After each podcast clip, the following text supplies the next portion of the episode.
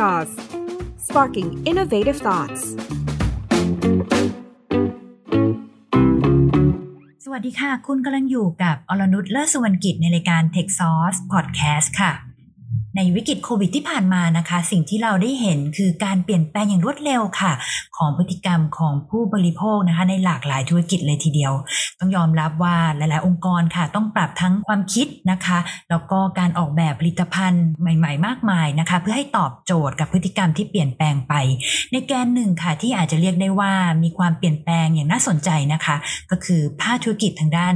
ค้าปลีกหรือว่าธุรกิจ retail ค่ะ ในช่วงที่ธุรกิจเนี่ยถูกล็อกดาวน์นะคะ ทุกคนโดยเฉพาะคนไทยค่ะ ต่างโหยหาการเดินห้างค่ะ แต่ในขณะเดียวกันนะคะ การซื้อขายของออนไลน์เนี่ยก็เติบโตอย่างมากเช่นเดียวกัน และในขณะเดียวกันค่ะในช่วงเวลาที่ผ่านมานี้นะคะ โลกของเทคโนโลยีค่ะ เปลี่ยนแปลงไปอย่างรวดเร็ว ไม่ว่าจะเป็นคำว่า Metaverse นะคะหรือว่าแม้แต่โลกของ NFT เราได้ยินเรื่องราวเหล่านี้เนี่ยเกิดขึ้นเยอะแยะมากมายนะคะ แล้ว retail ค่ะ จะเข้ามาเกี่ยวข้องอย่างไรกับเรื่องนี้บ้าง ในวันนี้ค่ะเราจะไปพบกับบทสัมภาษณ์พิเศษที่เราจะพิพูดคุยกับคุณ Axel Winter นะคะ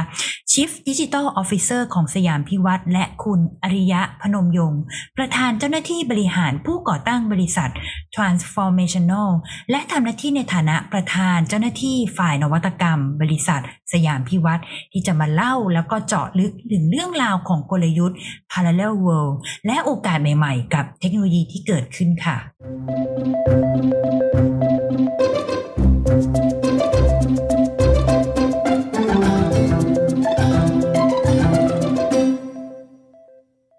เริ่มที่คำถามแรกนะคะ ก็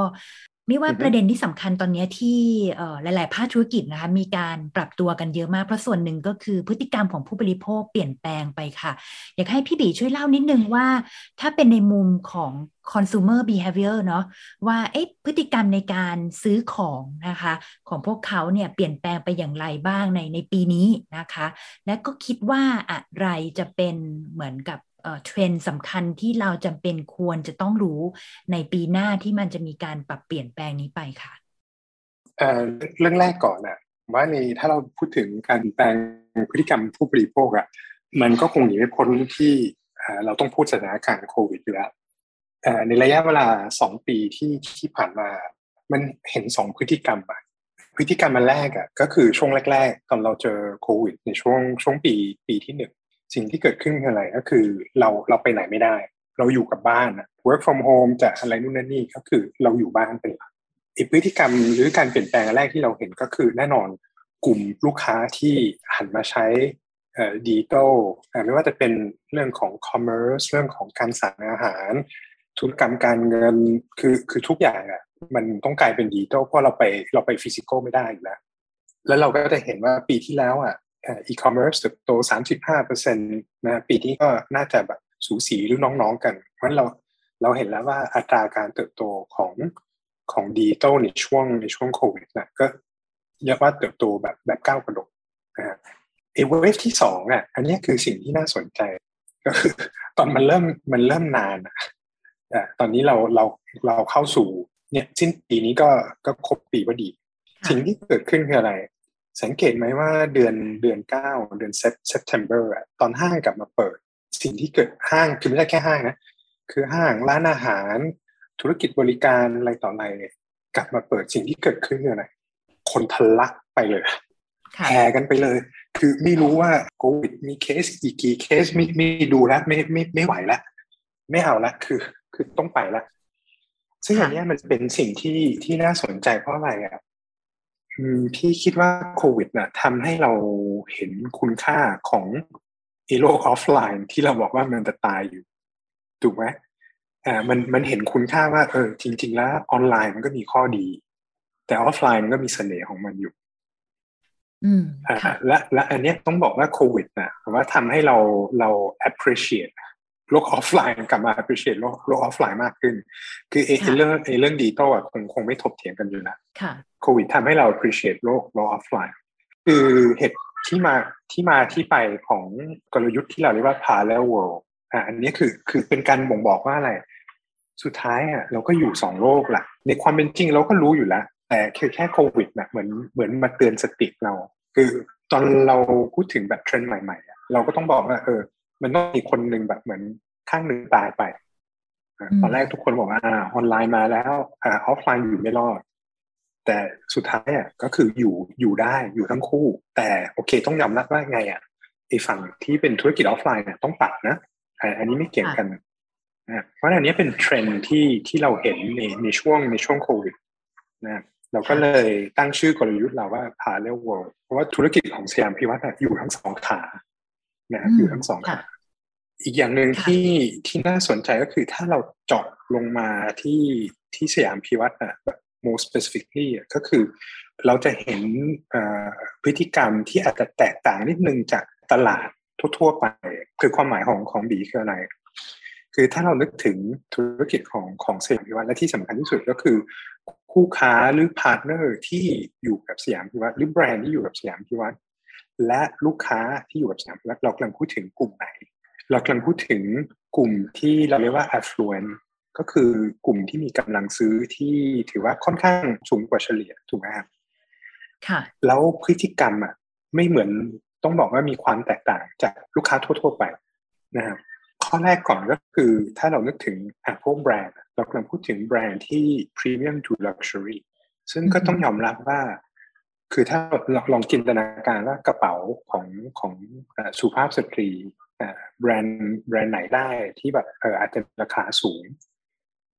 ถ้าพูดถึงคุณผู้ชายก็นึกถึงแบบนาฬิกาแพงๆ หรือรถสปอร์ต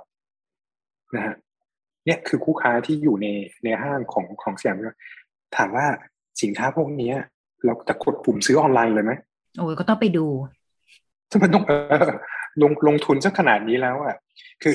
อันนี้คือคือความแตกต่างที่อ่าอยากให้ทุกคนเห็นภาพเพราะบางครั้งอะตอนเราพูดถึงธุรกิจออนไลน์เราเราเหมือนเราเหมารวม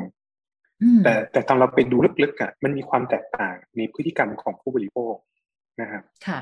และกลุ่มลูกค้าที่เราเรียกว่า affluent อะด้วยด้วยสินค้าหรือด้วยราคาของสินค้าที่เขาซื้ออะเขาก็ยังอยากเห็นหรือจับต้องได้นะฮะ อันนี้คือความต่าง เพราะถ้าเราไปดูอะ transaction หรือมูลค่าเฉลี่ยของการซื้อของออนไลน์ มันจะอยู่ประมาณหกร้อยบาทนะฮะหมายว่ามีทั้งต่ำกว่ามีทั้งสูงกว่า แต่หกร้อยบาทอะหมายว่าบีสั่งมามันเจ๊งหรือมันไซส์ไม่ถูกก็โอเคแหละ ไม่ได้ถึงขั้นที่แบบโอ้เดือดร้อนน่ะ มันก็ทดลองได้ รับได้ เออ แต่ถ้าเราพูดถึงของที่มีมูลค่าที่ที่สูงขึ้นน่ะ โอ้เราเราจะเริ่มคิดหนักเพราะมันมันมันกึ่งกึ่งมันเหมือนการลงทุนใช่ไหมครับค่ะเพราะฉะนั้นเราเราก็ยังอยากจับต้องอยากยังอยากได้เหตุค่ะนั้นพฤติกรรมของคนที่ซื้อของที่มันเป็นสินค้าพรีเมียมอะมันคือมันต้องจับต้องมันต้องเห็นอะก่อนตัดตัดสินใจซื้อจริง ๆ นะคะ มันเลยต้องเรียกว่าต้องคู่กันไประหว่างออนไลน์กับออฟไลน์ด้วยด้วยมูลค่าของของสินค้าที่กลุ่มลูกค้าที่เป็น affluent ซื้ออยู่อะ ก็ต้องต้องยอมรับว่าเขาก็ยังยังอยากจับต้องได้ยังอยากเห็น คือกระเป๋าอะเราซื้อกระเป๋าอะแล้วอ่ามันไม่มีไม่รู้ว่าไม่มีสูงสูงขนาดไหนแบบอ่ามันเมตรเมตรห้าสิบห้าแล้วมีมีคนมีท่านอื่นสุภาพสตรีท่านอื่นที่แบบอาจจะแบบเฮ้ยเมตรหกสิบแปดเมตรเจ็ดสิบกระเป๋าไซส์เดียวกันอะอาจจะไม่เหมาะกับสีรักของเรา ซึ่งเราจะรู้ได้ไง ก็ต้องลองดูเปรียบเทียบดูนะฮะอันนี้คือคือตัวอย่างหนึ่งเพราะฉะนั้นอะ มันมันเป็นการ reinforce ว่าเฮ้ยตอนเราทำอะไรอะ เราต้องมองความเป็น omni channel เราต้องมองทั้งออนไลน์แล้วก็ออฟไลน์นะฮะอันนี้คือข้อข้อที่หนึ่งที่มันมาจากพฤติกรรมผู้บริโภคของของกลุ่มนี้เลยข้อที่สองก็คือในมุมมองของธุรกิจนะเมื่อกี้เราพูดถึงมุมมองของผู้บริโภค ในมุมมองของธุรกิจนะคือพี่ว่าทุกคนนะคง expect ว่าเอ้ยถ้าสยามพิวัฒน์ทำคงต้องทำแอป e-commerce ซึ่งแต่บอกว่าไม่ใช่ อันนี้ข้อแรกจากพฤติกรรมของผู้บริโภคที่บีเพิ่งอธิบายไปคือส่วนหนึ่ง แต่มันมีเหตุผลอีกอันหนึ่งก็คือเหตุผลในเชิงธุรกิจ เพราะทุกเจ้าอะที่ที่เป็นเรียกว่าเป็น retailer หรือเป็น property developer อะในโลกนี้คนที่เก่งที่สุดนะทำทำจริงๆอะเขาขายของผ่านอีคอมเมิร์ซได้กี่เปอร์เซ็นต์ยี่สิบสามสิบเปอร์เซ็นต์โอ้คือสามสิบนี่คือคุณขั้นเทพเลยอะแล้วตอนคุณมาเจอจังหวะโควิดอะ เอาแล้วเกิดอะไรขึ้นกับอีกเจ็ดสิบเปอร์เซ็นที่เหลือของธุรกิจคุณ ที่แบบคุณเจอช่วงโควิด คนไม่เข้ามาในห้าง หรือสเปนน้อยลงแล้วแล้วเราทำยังไง เพราะนั้นจะบอกว่าเหตุผลในเชิงธุรกิจนะก็คืออีกส่วนหนึ่งที่เหมือนกำหนดทิศทางของกลยุทธ์เราว่าเฮ้ยถ้าเราทำอะเราทำอีคอมเมิร์ซอย่างเดียวไม่ได้ เราต้องช่วยธุรกิจนะทั้งสองซีกเลย เรามองแค่ขาเดียวไม่ได้นะค่ะเพราะฉะนั้นน่ะ เอเอกลยุทธ์ดิจิตอลของสยามพิวัฒน์อะมันเลยต้องมองไกลกว่าแค่ความเป็นอีคอมเมิร์ซอย่างเดียวอืมนะฮะค่ะ ทีนี้อะเมื่อกี้เราคุยกันเรื่องพฤติกรรมผู้บริโภคที่เปลี่ยนแปลงไปอะนะคะ ทีนี้อยากจะมาเจาะลึกตัวเอ่อ vision แล้วกันนะคะ ก็คือวิสัยทัศน์ของสยามพิวัฒน์เลยค่ะว่า มองว่าอนาคตของธุรกิจ retail เนี่ยจะเป็นอย่างไรนะคะ เพราะว่าเชื่อว่าเห็นทางสยามพิวัฒน์เนี่ยก็มีการปรับกลยุทธ์เรื่องของดิจิทัล strategy นะคะ แล้วก็เราจะนำเอากลยุทธ์ตรงนี้เนี่ยเข้ามาตอบโจทย์กับวิสัยทัศน์ใหม่ตรงนี้อย่างไรบ้างค่ะก็ตั้งแต่แรกอะตอนที่ได้มีโอกาสคุยกับคุณชดาทิพย์คุณแปม สิ่งที่เราเราได้ได้ได้คิดและคุยกันก็คือบอกว่าเอ้ยอย่างที่เกรินไปเมื่อกี้อะถ้าเราจะทำอะไรอะข้อหนึ่งข้อที่หนึ่งก็คือเราคงไม่ได้ทำแค่ just e-commerce ข้อที่สองก็คือด้วยด้วยความเป็นสยามพิวัตรน่ะก็คือไหนๆเราจะทำทั้งทีอะทำไงให้มันมีความแตกต่างด้วยอ่าอย่างอย่างที่เกรินไปเมื่อกี้อะ umbrella strategy ที่เราเรียกว่า parallel world นะครับที่เป็นการ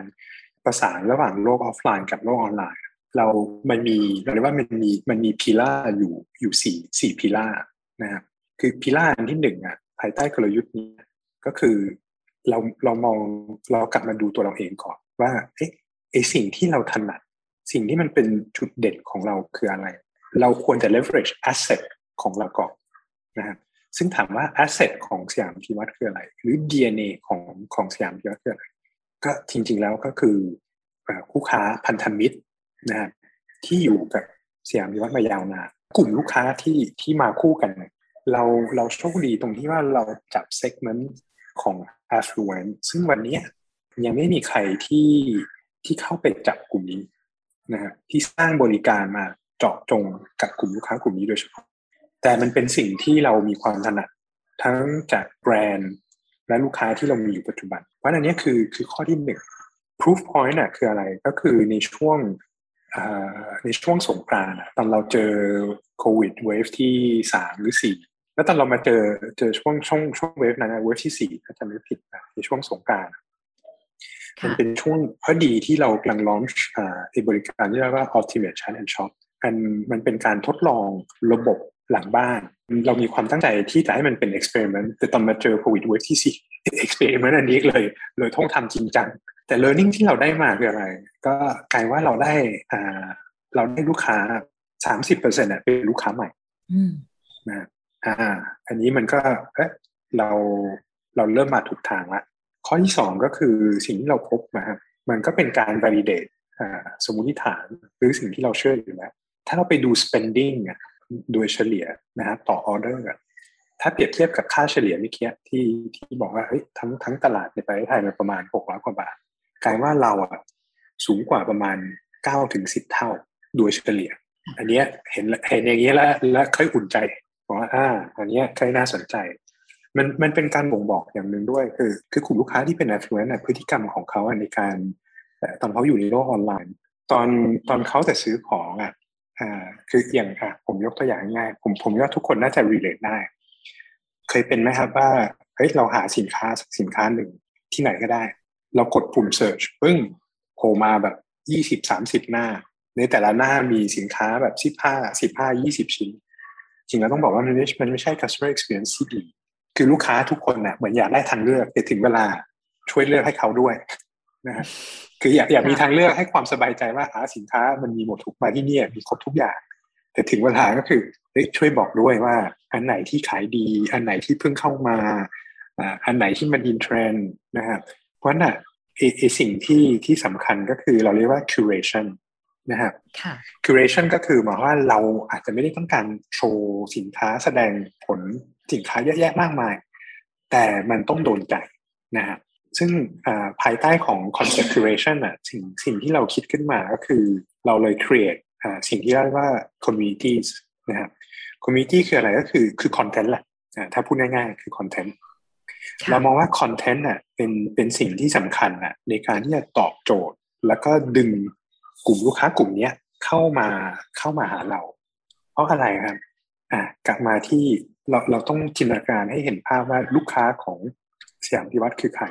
ถ้าเราเรามานึกถึงกลุ่มลูกค้าเนี้ยก็คือถ้าจะให้เราซื้อของที่มีราคามูลค่าสูงอยู่ทุกวันนะคือผมว่าทั้งประเทศไทยอะอาจจะมีสักสองเปอร์เซ็นของประชาชนอะที่ ซื้อระดับนี้ได้ทุกวัน เพราะฉะนั้นหมายความว่าอะไรหมายว่าโดยพฤติกรรมอะต่อให้เราสร้างแอปขึ้นมาเขาอาจจะไม่ได้เข้ามาใช้บริการของเราอยู่ทุกวัน นั่นแหละคืออีกเหตุผลหนึ่งที่เราบอกว่าเฮ้ยเราคิดอะเราต้องคิด beyond commerce นะไอสิ่งที่เราบริโภคอยู่ทุกๆวันคืออะไรครับ คือคอนเทนต์ถูกไหมฮะค่ะเพราะฉะนั้นอะสิ่งที่ที่เป็นหัวใจหลักของแพลตฟอร์มใหม่ของแอปตัวใหม่ก็คือคอนเทนต์ความหมายของของคอนเทนต์คืออะไรก็คือ เราจะผลิตเราจะ curate คอนเทนต์ที่ตอบโจทย์กับกลุ่มลูกค้าที่เป็น affluent คุณอยากรู้ว่าเอ๊ะตอนนี้มันมีแบรนด์ใหม่ มันมีเอ๊ะตอนนี้มันคือซีซันใหม่ หรือเมื่อไม่นานมันมีอีเวนต์อะไรที่เกิดขึ้น ที่คุณจะควรจะรู้ นั่นนะคือคือคอนเทนต์ที่ที่เรากำลังผลิตขึ้นมา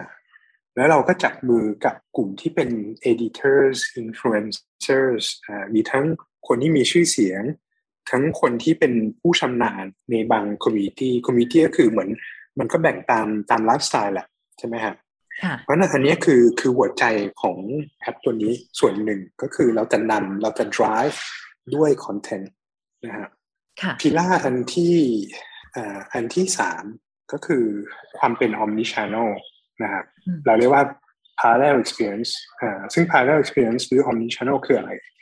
คือทุกคนก็พูดพูดถึงความเป็น omni channel อยู่แล้ว แต่เราพยายามตีโจทย์ให้แตกว่า เอ๊ะ pain point ของของลูกค้าคืออะไร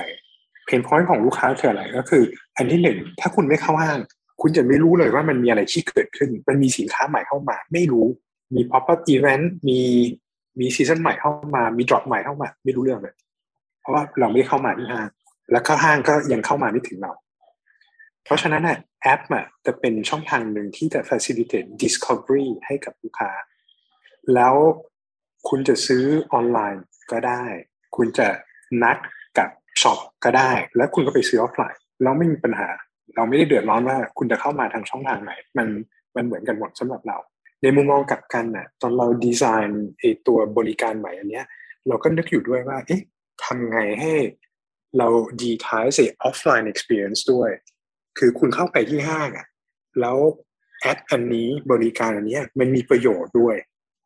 คือตัวอย่างที่แต่เราเราจะชอบยกเป็นตัวอย่างนะครับ แต่ไม่ใช่แค่แค่ use case เดียว คือวันเนี้ยไม่ว่าจะเป็นห้างไหนก็ตามปุ๊บสิ่งที่คุณต้องทำคืออะไร สะสมแต้ม สะสมแต้มยังไง เก็บใบเสร็จ ขึ้นไปที่ชั้นสามชั้นหกในซอกหนึ่งเพื่อจะไปเก็บแต้ม ซึ่งบอกมัน ในยุคนี้มันมันเป็นประสบการณ์ที่เราทำได้แค่นี้เหรอ มันมันควรจะทำให้มันดีกว่านี้ไหมทำไมเรายังต้องเก็บไอ้พวกใบเสร็จอะไรนู่นนั่นนี่ทั้งทั้งที่เออเราอยู่จุดนั้นอะ เราจ่ายตังค์แล้วอะ ระบบเทคโนโลยีมันเข้ามาช่วยไม่ได้หรอ ก็ค่ะเราก็เลยมองว่าทำไงให้บริการที่เราเราคิดอยู่อะครับมันตอบโจทย์ลูกค้าจริงๆ ไม่ว่าเขาจะอยู่ที่ในโลกออนไลน์อยู่ที่บ้านอยู่อยู่ที่ไหนก็ตาม หรืออยู่ในโลกออฟไลน์ก็คือหมายว่าอยู่ที่ห้าง นะฮะแล้วมันมีประโยชน์จริง ๆ ก็อันอันนี้ก็คือคือความเป็น omni channel หรือสิ่งที่เราเรียกว่า parallel experience ก็คือใช้ได้ทั้งออนไลน์ออฟไลน์ค่ะแล้วก็ pillar อันที่สี่อะที่เราคิดก็คือเรื่องของเรื่องของ loyalty เรื่องของของ rewards นะครับค่ะเช่นเดียวกันก็คือเราถอยกลับมาดูว่าเอ๊ะวันเนี้ยถ้าเราดูภาพตลาด เราดู pain point ของลูกค้า สิ่งที่เราจะเห็นคืออะไร ถามว่าถ้าอยู่ดีๆ เราทำเราทำ point program หรือ loyalty program ขึ้นมาใหม่ โอ้โห ถามว่าเฮ้ยคุณจะไปแข่งกับพวกบัตรเครดิต อะไรนู่นนั่นนี่เยอะแยะมากมาย ที่แจกแต้มมาแบบโอ้โหตั้งกี่สิบปีแล้ว แล้วประเด็นวันเนี้ยถามว่า pain point คืออะไร เจอโควิดน่ะ point น่ะ คุณใช้ได้ไหม ไม่ได้ใช้เลยนะฮะค้างอยู่หลายเยอะหลายอันมากค้างอยู่ค้างอยู่เป็นเป็นหมื่นเป็นแสนเลยนะครับ เพราะนั้นเราก็เลยมีความคิดว่า เออเฮ้ยแทนที่เราจะ reinvent the wheel อะทำไมเราไม่ไปจับมือกับพันธมิตรนะบอกว่าเฮ้ยวันนี้ย pain point ของลูกค้าคืออะไร อันที่หนึ่งคือไม่รู้จะไปใช้ที่ไหน อันที่สองอะ ต่อให้ใช้ได้สิ่งที่คุณใช้อะทุกในในชีวิตประจำวันคืออะไร แลกเปลี่ยนกับแก้วกาแฟกับขนมคือมันไม่รู้จะไปแลกอะไร นะฮะที่มันแลกได้ง่ายๆอ่าใช้ได้ใช้ได้แบบใช้ได้ง่าย ๆ นะฮะเราก็เลยเลยจับมือกับพาร์ทเนอร์เราบอกว่า อ่าเรามีคำตอบให้คุณ คุณมาใช้ที่เราละเพราะฉะนั้นอันนี้คือคือไอเดียไอเดียพื้นฐานของของการคิดตัวตัว loyalty รูปแบบใหม่ แต่สิ่งที่เราดันเราดันไปอีกขั้นหนึ่งก็คือเรา introduce สิ่งที่เราเรียกว่า VIZ coins ก็เหมือนเป็น currency สกุลของเรา อีก currency อันนี้คืออะไรก็คือ เป็นการบอกว่าไม่ว่าเราจะจับมือกับพาร์ทเนอร์เจ้าไหนอะตอนคุณ convert points อะมาเป็น VIZ coins อะมันใช้สกุลเดียวกัน และมันเป็นสกุลที่คุณใช้ในในพื้นที่ของสยามพิวัฒน์ไม่ว่าจะเป็นออฟไลน์หรือออนไลน์ เพราะฉะนั้นเราเรา convert ทุกทุกสกุลนะที่ที่เป็นของพาร์ทเนอร์มันเป็นสกุลเดียวกันหมดมันก็จะง่ายสำหรับลูกค้านะฮะอันนี้ก็คือ ตัวตัว rewards program ที่ที่เราที่เราคิดขึ้นมานะครับก็จะเป็นสี่สี่ pillar ของกลยุทธ์ดิจิตอลของของสยามพิวัฒน์ขอเน้นว่าณวันนี้อ่าอันนี้คือคือเป็นจุดเริ่มต้นนะครับเป็นการ build อ่า fundamental และแน่นอนก็คือจากจุดนี้ไปอะเราก็จะค่อยๆ build ความเป็นความเป็นแพลตฟอร์ม แล้วเราก็จะค่อยๆเห็นบริการในรูปแบบใหม่นะครับ ค่ะเมื่อกี้พี่บีมีการ touch เรื่องของตัว currency แล้วนะคะ แล้วก็แน่นอนตอนนี้เทรนด์ที่หลาย ๆ คนกำลังให้ความสนใจเป็นอย่างมากก็คือเรื่องของ digital asset เลยค่ะ ซึ่งหลายข่าวเนี่ยหรือว่าถ้าเราไปอ่านวิจัยในหลายที่ในต่างประเทศเขาก็จะพูดว่าเฮ้ย digital asset เนี่ยตอนนี้กำลังเข้ามามีความสำคัญนะคะกับโลกของธุรกิจทางด้าน retail ค้าปลีกนะอยากให้พี่บีช่วยวิเคราะห์หน่อยว่า digital asset เนี่ยเข้ามา จะมาเปลี่ยนแปลงวงการ retail อย่างไรบ้างคะ สิ่งที่เรากำลังศึกษาอ่าคือเหมือนเหมือนเป็น next phase ของของสยามพิวัฒน์มันมีอะไรบ้าง คือคือผมว่าเราเราไม่ได้มองแค่ภาพของของ currency แต่เรามองถึง assets นะครับซึ่ง assets ก็ถ้าเราดูเทรนด์ของของของของ retail หรือ property เราก็จะเห็นว่าก็เป็นเป็นเป็นเทรนด์หนึ่งนะครับที่ที่เราจะเห็นในตลาด คือคือผมว่าตอนนี้มันมันมีจริงแล้วมันมีสองสองเทรนด์ใหญ่ ๆ ที่เราเราเห็นว่าคือมันเป็นทั้งเทรนด์โลก แล้วมันก็เป็นเทรนด์ที่ผมคิดว่าธุรกิจที่เป็นที่เป็น retail อะอุตสาหกรรม retail อะจะเป็นตัวช่วยนะครับจะเป็นตัวเปลี่ยนหรือแต่ใช้คำว่า disrupt ก็ยังได้วงการวงการ retail อ่าเมื่อกี้เราพูดถึง digital asset นะ แล้วก็แน่นอนช่วงนี้ก็หนีไม่พ้นว่าเอ๊ะคำที่ทุกทุกคนคงได้ยินมาเต็มหูเนี่ยที่หนึ่งที่ผ่านมาก็คือ metaverse ซึ่งผมผมว่าณณจุดนี้ทุกคนคงงงอยู่ว่า มันคืออะไร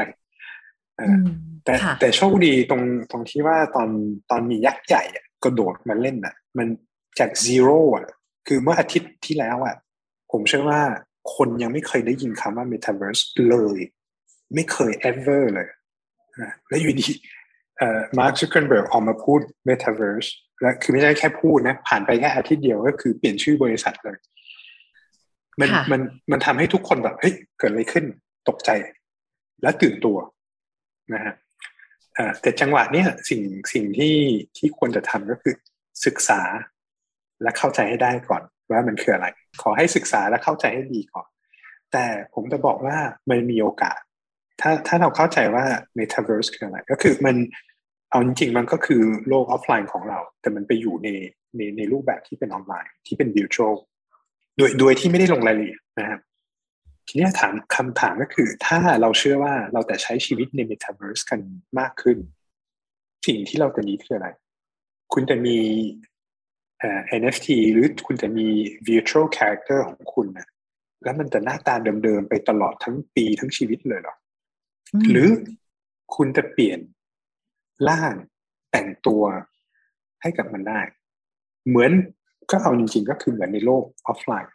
แต่เนี้ยมันไปอยู่ใน Metaverse ไงเพราะในการที่เราเรา build identity ของของเราอะคำถามก็คือคุณจะ build identity ของคุณเองใน Metaverse ด้วยอะไรอ่าอันแรกก็คือแน่นอนคุณเลือก character ซึ่งก็จะเป็นรูปแบบ NFT นะครับและมีอะไรอีกที่คุณต้องการ ที่จะให้ คุณมีความแตกต่าง แล้วคุณใช้ชีวิตใน Metaverse ได้นะฮะแล้วเราเราก็จะเริ่มเห็นมันจริงแล้วมันมีแบรนด์ที่ที่กระโดดไปค่อนข้าง ถือว่าค่อนข้างเร็ว อย่างเช่นไนกี้ก็เป็นตัวอย่างหนึ่งนะครับอืมซึ่งค่ะผมว่าเขาก็นำเขาก็นำร่อง ถ้าคุณคิดดีๆอะมันเดาไม่ยากหรอกว่าไนกี้จะทำอะไร ถ้าลองคิดดีๆนะโหมันเป็นการเปลี่ยน business model ที่ที่ค่อนข้าง disruptive เพราะอะผมผมให้อินหนึ่งคำถามก็คือ ต้นทุนของคุณคืออะไร คุณทำรองเท้าอะทำรองเท้าไนกี้คู่หนึ่งที่เอามาใส่จริงๆกับรองเท้าไนกี้คู่หนึ่งที่เอามาใส่ใน Metaverse ลองคิดต้นทุนดีครับ ต่างกันลิฟต์เลยค่ะถ้าไม่มีแล้วถามว่าเฮ้ยยอดขายอะในอนาคตอะมันถ้ามันสูสีอะเกิดอะไรขึ้นอะผมว่ามันมันมันก็จะเริ่มเห็นว่าโอ้โหมันมีเทรนด์ที่ ที่มันมาเร็วกว่าที่ที่เราคิดไว้เยอะ ซึ่งมันมาเร็วค่ะขึ้นนะเพราะอะไรเพราะมันอยู่ดีมันมียักษ์ใหญ่ที่ที่กระโดดเข้ามาแล้วแบบเหมือนอืมเอ่อสร้างสร้างความตื่นตระหนกของของทั้งของทุกๆโครงการจนแบบเฮ้ยคุณต้องเริ่มคิดแล้วว่าอ่าแล้วแล้วจะทำไงต่อนะฮะซึ่งอันนี้ก็คือสอดคล้องกับกลยุทธ์ของสยามพิวัตรนะครับที่ค่ะในเฟสถัดไปเรากำลังเรากำลังจะเดินอยู่นะฮะกลับมาที่คำตอบของของพี่หมีอะผมว่าอ่า มันมี use case อะที่สำหรับวงการรีเทลที่ผมคิดว่ามันน่าจะตอบโจทย์ตอบโจทย์ได้นะฮะค่ะอ่าเพราะว่า strength อันหนึ่งของความเป็น digital asset นะคืออะไร คือ proof of ownership ด้วยนะฮะอืมรอติดตามเลยค่ะพี่นะครับ ค่ะ สุดท้ายค่ะพี่บีเอ่อเราอาจจะได้ยินเรื่องของออนไลน์กับออฟไลน์ experience เรื่องของการทำ omni channel มาค่อนข้างเยอะ อยากให้พี่บีช่วยฝากทิ้งท้ายหน่อยว่า อะไรเป็น key success factor ค่ะ ที่จะทำให้โลกออนไลน์กับออฟไลน์เนี่ยมัน smooth มากที่สุดในการที่จะทำความเข้าใจลูกค้าคนหนึ่ง แล้วก็นำเสนอประสบการณ์ที่ดีที่สุดให้กับเขาได้ค่ะ จริง ๆ นะ มันคือไม่ได้อยากบอกว่าไม่ไม่ยากเพราะมันไม่ง่าย แต่ คิดนะคิดคิดไม่ยากก็คือ มันมันมีหลักการเดียว คือ customer experience คือหลาย ๆ ครั้งอะผมว่ามันเราเราใช้คำว่า omni channel อะเหมือนมันเป็น buzzword นะฮะแต่จริง ๆ แล้วอะ omni channel อะมันมันมีหน้าที่ทำอะไร ก็คือมันเป็นการสร้างประสบการณ์ที่ตอบโจทย์ ตอบโจทย์ลูกค้าได้ ซึ่งอย่างเมื่อกี้ที่ยกตัวอย่างไม่มีอะถ้าถ้าไปดูอะมันมีเพนพอยต์ของลูกค้าอยู่แล้วเราเราเห็นได้เลยเพราะธุรกิจ ธุรกิจรีเทลธุรกิจแบบ property มันไม่ใช่ธุรกิจที่ใหม่ไงเห็นเห็นอยู่แล้วว่าอ่าถ้าเราเป็นลูกค้าเราก็คิดได้ว่าโอ้อะไรที่ทำให้เราหงุดหงิดน่ะ ตอนเราเราไปที่ห้าง คือทุกคนน่ะผมว่าเราคนไทยอะติดติดห้างอยู่แล้วไม่ได้หายไปไหนหรอกแต่คำถามก็คือตอนคุณมาแล้วอะมันคือจุดไหนอะที่คุณรู้สึกว่าเฮ้ยไอ้นี่มันในยุคนี้มันควรจะทำได้ดีกว่านี้อะตัวอย่างอันหนึ่งที่ที่บียกไปเมื่อกี้อะก็คือเรื่องการ การเก็บ point คืออันเนี้ยค่ะผมว่ามันมันต้องมันต้องจัดการให้ได้อะแต่ไม่ได้บอกว่ามันง่ายนะคือถ้าถ้าใครที่อยู่ในธุรกิจดีเทลก็จะรู้ว่าเออหลังบ้านมันก็มีความซับซ้อนของมันอยู่ อันเนี้ยคือค่ะคือโจทย์หนึ่งที่ที่เราตั้งเป็นเป็นหลักเลยก็คือ omni channel อะหรือการ combine ออนไลน์กับออฟไลน์เป็นการตอบโจทย์ของพฤติกรรมผู้บริโภคและถ้าไปดูอะมันมีเพนพอยต์อื่นๆนะครับอย่างอย่างเช่นแบบอ่าเราเห็นสินค้าคือ ไม่ใช่ว่าเราเราเดินเข้าไปแล้วเราจะซื้อทุกอย่างทันทีเลยนะครับอ่าเราเห็นเราชอบเราลังเลอ่ากลับไปที่บ้านแล้วแบบ เอ๊ะ เดี๋ยวนะ สิ่งที่เราชอบมันคือ มันคือสินค้าอะไรนะเอ๊ะไซส์อะไรนะอ่าอืมแล้วตอนไปหาหาไม่เจออีก เนี่ย มันมันมีถ้าถ้าไปดูดีๆอะถ้าเราตามเราดู journey ของของลูกค้า เราดู customer experience ปัจจุบันอะมันจะเห็นอยู่แล้วว่า มันเป็นเส้นทางที่ along the way มันมี pain points อยู่นะฮะ omni channel อะคือคุณมีนะเรามีหน้าที่ที่จะ solve pain point ให้กับลูกค้าได้ เพราะฉะนั้นเราเราค่อนข้างใส่น้ำหนักกับเรื่อง customer experience พอสมควรนะฮะไม่ว่าจะเป็นออนไลน์หรือออฟไลน์คือออฟไลน์ก็มีปัญหาก็มี pain point ก็ตัวอย่างที่ผมยกไม่ให้ฟังเมื่อกี้คือการที่เราเสิร์ชสินค้าโผล่มาสามสิบหน้าแบบ product แบบยี่สิบ product ต่อต่อหน้าคือมันอันนี้ไม่ไม่ตอบโจทย์นะฮะ ไม่ไม่ตอบโจทย์ของของลูกค้านะฮะค่ะอ่าอันนี้อันนี้คือคือตัวอย่างที่ที่อยากแชร์ให้ฟัง ว่าค่ะเออเราจะ blend ออนไลน์กับออฟไลน์ยังไงนะฮะอืมค่ะ ก็คือต้องเข้าใจตัวเป็น pain point แหละที่มีที่มีอยู่ทุกวันนี้ว่าเอ๊ะเราจะทำยังไงเอ่อเพื่อช่วยให้เขาเนี่ยประสบการณ์เขาดีได้ขึ้นบ้านแล้วเราก็เอาเข้ามาเอ่อเอาเอาตัวออนไลน์เนี่ยเข้ามาช่วยเซิร์ฟเขาเพื่อให้ทำให้ประสบการณ์เขาดีขึ้นได้นะคะ คือคือเอาง่ายๆอะคือผมผมว่าทุกคนน่ะที่ที่เป็นผู้ชมผู้ฟังผู้อ่านถ้าถามว่าคุณเดินเข้าไปในห้างอะไรที่คุณไม่ชอบ นั่นน่ะ นั่นน่ะคือสิ่งที่เทคโนโลยีต้องเข้ามาเข้ามาช่วยช่วยแก้นะเข้ามาเข้ามาแก้เข้ามาดีทายแล้วทำให้มันให้มัน seamless ให้ให้มากที่สุดนะฮะ ได้เลยค่ะ ขอบคุณพี่บีมากนะคะ วันนี้ที่มาให้ความรู้นะคะกับเราแล้วก็จะรอติดตามฟังข่าวดีนะคะจากทางสยามพิวัตรนะคะ ในโปรเจกต์ถัดไปหลังจากนี้ค่ะ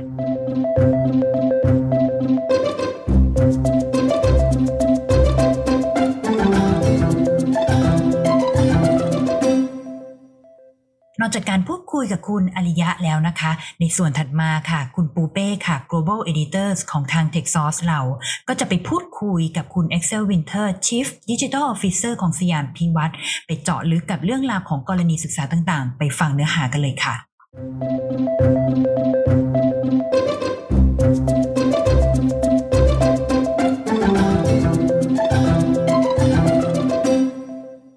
if you were to say that COVID 19 has uh, impacted the retail sector, it is kind of an understatement. Um, it's not only brought the retail sector to its knees, but it's dragged the retail sector for a very long time. So the question is what is the future of retail and how is technology going to come and play a bigger role in the way we shop and the way that we uh, live our lives? Today, of course, we have Kun Axel Winter, the Chief Digital Officer of Siam Piwat with us. Hello, Axel.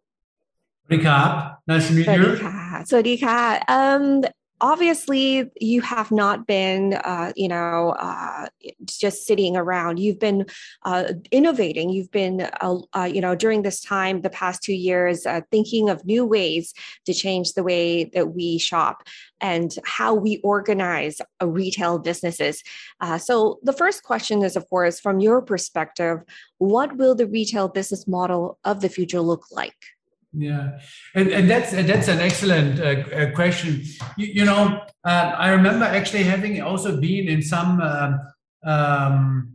uh, event uh, just after the lockdown, the first lockdown uh, wave, and of course, always the question, well, what does it mean, right? And and I think before COVID, we were all probably more thinking about linear uh, evolution of uh, of technology and also uh, retail and shopping, shopping malls, property, and so on, banking mm. for that matter. And what we see now is so clearly that that there is a convergence of um, of industries. There was already a bit of a hint of that before, but it it really it really since COVID came in, we see that uh, customers have a and consumers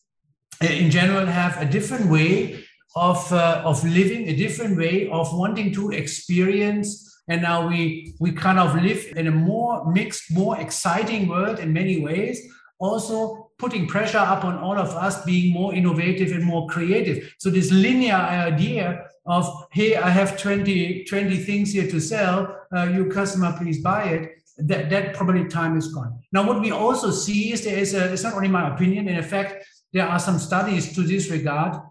Uh, uh, CB Insights just released, uh, uh I think, uh, three, four days ago, Q3 mm-hmm. 2021 analysis on startup investments. For the first time, mm-hmm. this is specific to retail, first time Asia is leading on startup investment in the retail sector,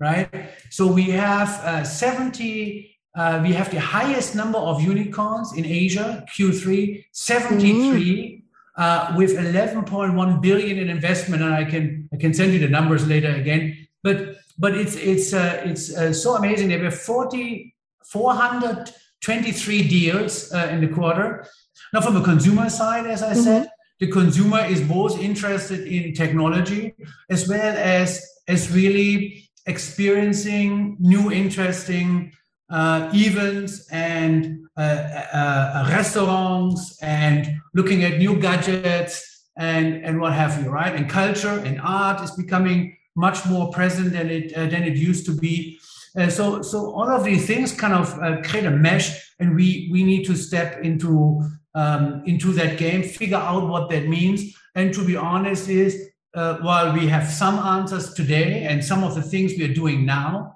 some of the things, however, they we might be doing them and they're too early to talk about. And then there are the things which are not known, where we start thinking about and talking to different organizations to see, hey, what should we, what could we do even better and more exciting next year? Yeah, I want to follow up on that. It's really exciting, actually, refreshing to hear that Asia is leading on that. You know, in terms of the retail sector, what what are the main trends that you're seeing right now coming from Asia? I also believe that the Asian consumer uh, is much more excited by trying things out. Asian consumers are much more on the mobile uh, on the mobile phone, much more in mobile trends. Uh, Thailand itself is leading in digital and real time payments. Uh, so you you can see that this whole ecosystem just creates other offsprings and and the other thing i have to say is organizations in the region are just more proactive more action oriented uh, than some of the brethren uh, across the globe who are mm. a little bit more slower to uh, to go about it uh, and and start sticking more to traditional traditional views i'd say well, one of those biggest trends that we are seeing is the NFT. Uh, it's being increasingly used to create unique digital experiences and to engage customers. Uh, many people are, are, are, talking about it. Um, but you know it's it's quite fast i have to say it's almost like overnight in terms of how people have accepted nfts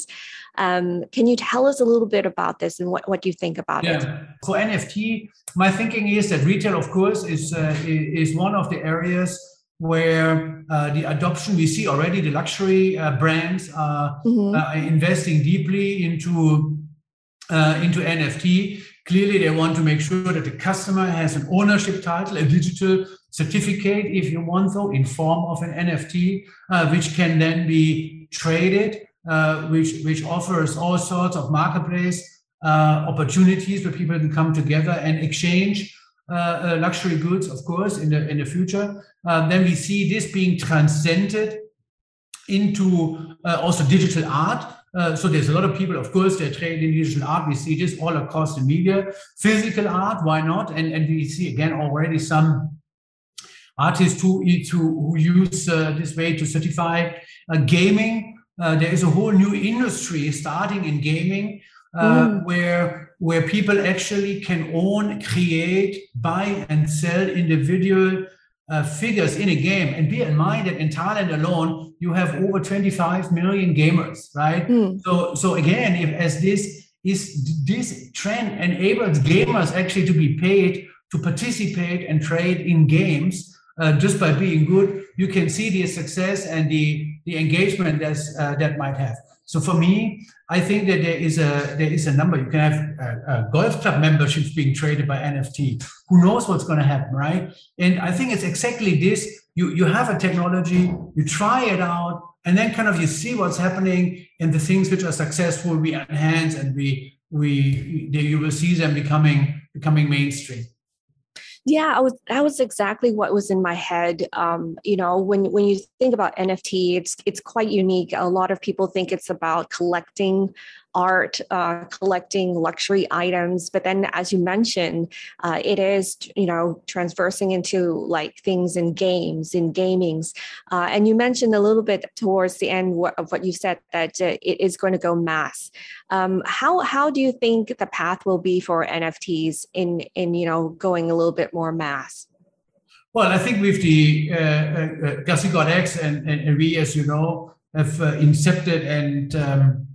already announced, soon to be launched, uh, Coral NFT Marketplace, um, mm-hmm. which uh, which is then from from from my perspective, I believe again it's going to be it's going to be a mainstream, and, and, I think now it's as in any other startup. Uh, to to make sure that we find the right uh, business model and give the right access to um, to both collectors, consumers, traders, if you want so. So all of us in a way, um, and also at the same time, um, you, you, you, know, allow artists to express themselves and to be to to have access to this type of marketplace and in an easy way. For me, for me, actually, I, I kind of uh, at the at the kickoff, uh, what I said was it's kind of a, a cre- creators economy now, right? Mm. Because it could be all of us. So it's not. Yeah. Uh, of course, if if I do it, probably you wouldn't want to buy it. No, um, no, who knows, Axel? I don't know. I don't know you enough. Actually, I would like to see if you make anything. right. But but you know this this but this is the point, right? If I wanted yeah. to, I could, and uh, I could use such a uh, the marketplace corridor to um, uh, you know to try to show it uh, uh, we, we are building uh, some some exciting way in our, in Icon CM and CM Paragon to um, LCD walls so people can experience some of the digital art there. Um, mm-hmm. And then you you know, but of course people people could, and and this is what is our job to allow people to experiment uh, and to do things. And then, of course, they are professional, uh, if I can call that professional artists, they can do it well and um, it's it's it's really worth for them to have a platform uh, and a spotlight on them uh, to to show off their art and of course allow collectors and interested uh, folks to uh, to experience it and to buy it eventually. Right. Well, I'm definitely excited uh, about this big project uh, between you and KX. Um, and uh, you mentioned about your main goals and the, the, collaboration. Can you give us a little bit more details about the NFT innovation walls uh, that I've heard about that you're going to be setting up, and and how is that going to work with the the people who are going to visit your space?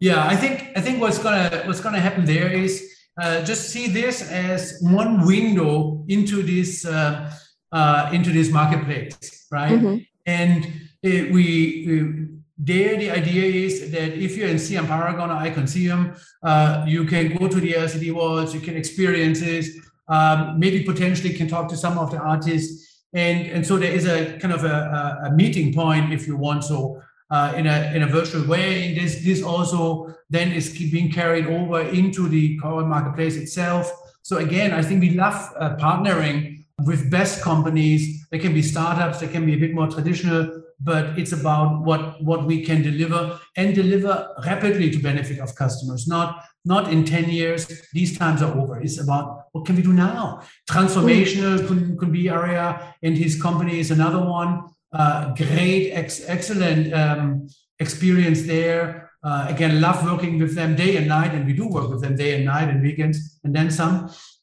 so i think this is also if you think about it from a model what organizations should be doing put away the five year, 10 year vision, uh, mm-hmm. fine, have it. But what, what can we do now for the consumer? That's the real question. How, how do you choose the right partner? You know, collaboration, as you said, collaboration, co-creation co-creation is so important in the digital ecosystem. Uh, but you know, there's so many players out there.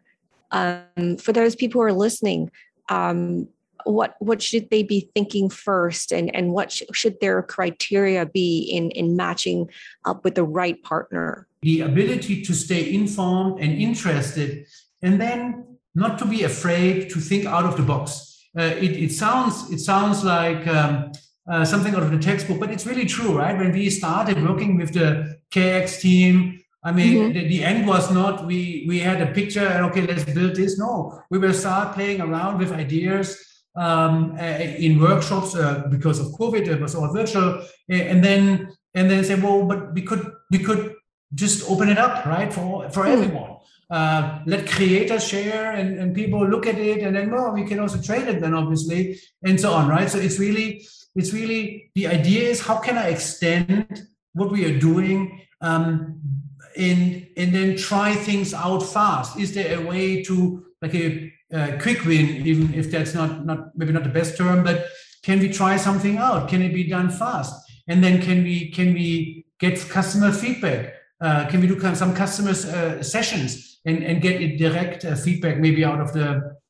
out of a mall or a survey or something? Um, I think it's it's all of uh, us kind of again putting thinking head on and uh, and then trying different things out. We did, and I think it, it was it was successful. So we go the next step very, very fast. And frankly speaking, if you have a good team, exciting people, then um, these things flow very fast, fairly easily. People have ideas if you let them. If you lock them down, if you have digital talent and you lock them down and you give them orders, you'll never get there. But yeah. if you open up and, yeah. and, you're saying, hey, what's the best idea? The best idea yeah. doesn't have to be my idea. Yeah. Um, can be anyone's idea, right? Yeah. Okay, so we're going to end our talk. I know it's gone so fast. we're going to end our talk in terms of what are the biggest challenges for digital transformation in terms of people and culture. And I think we kind of touched into that with what we are talking about right now. Yeah. And because, you know, you need to kind of build that environment where people feel free uh, you know they feel confident to give out their ideas and to actually go for them but at the same time you kind of need to you know um, have a standard in terms of seeing if it works or if it doesn't work yeah. so yeah. so what is the is, is this one of the biggest challenge and, and how what is the solution I think I think it's it's uh, I think for me it's very simple, right? One way is of course we need a vision, right? Uh, mm-hmm. We cannot just try out our ideas every day. There are certain things we need to put into a vision, some of them we try, some of them we know. Um, and then we need to make sure that as an organization, we become open enough, adjust enough to every idea, to every individual, to diversity. And that helps us drive these ideas forwards, right? We have done quite a bit. We have hired excellent talents, teaming with excellent people. On the other side, uh, we also have to attract more people, of course, um, and then you know build up of where we are successful which is building really exciting having really exciting uh, malls um, lifestyle places and then trying to build around that right? To mm-hmm. to augment again what we already successfully do with with new ideas new lenses to look upon. Uh, definitely we are excited to see what's going to come next from you at Siam Piwat. And I have to say, it's always, I'm seriously, always a pleasure to talk with you, Axel. and, and, and we would love to talk to you more about, you know, your future plans and also um, excited to see what will come out of your new projects. Thank you so much, Ka. Thank you.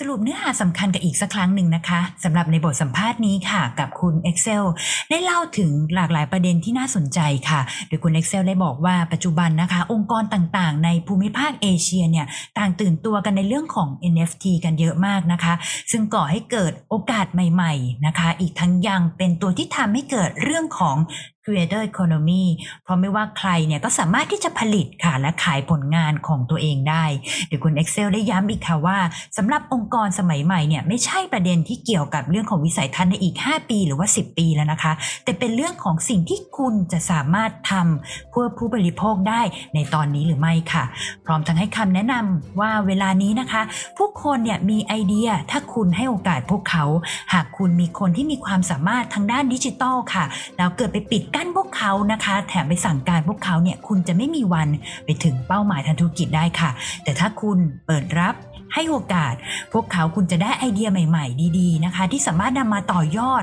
และนำมาประยุกต์ใช้ในธุรกิจได้อีกมากมายเลยค่ะ และนี่แหละค่ะ โลกได้หมุนไปอย่างรวดเร็ว ทุกธุรกิจต้องปรับตัวตาม แล้วพบกันใหม่ใน Tech Sauce Podcast ตอนถัดไป วันนี้ขอลาไปก่อน สวัสดีค่ะ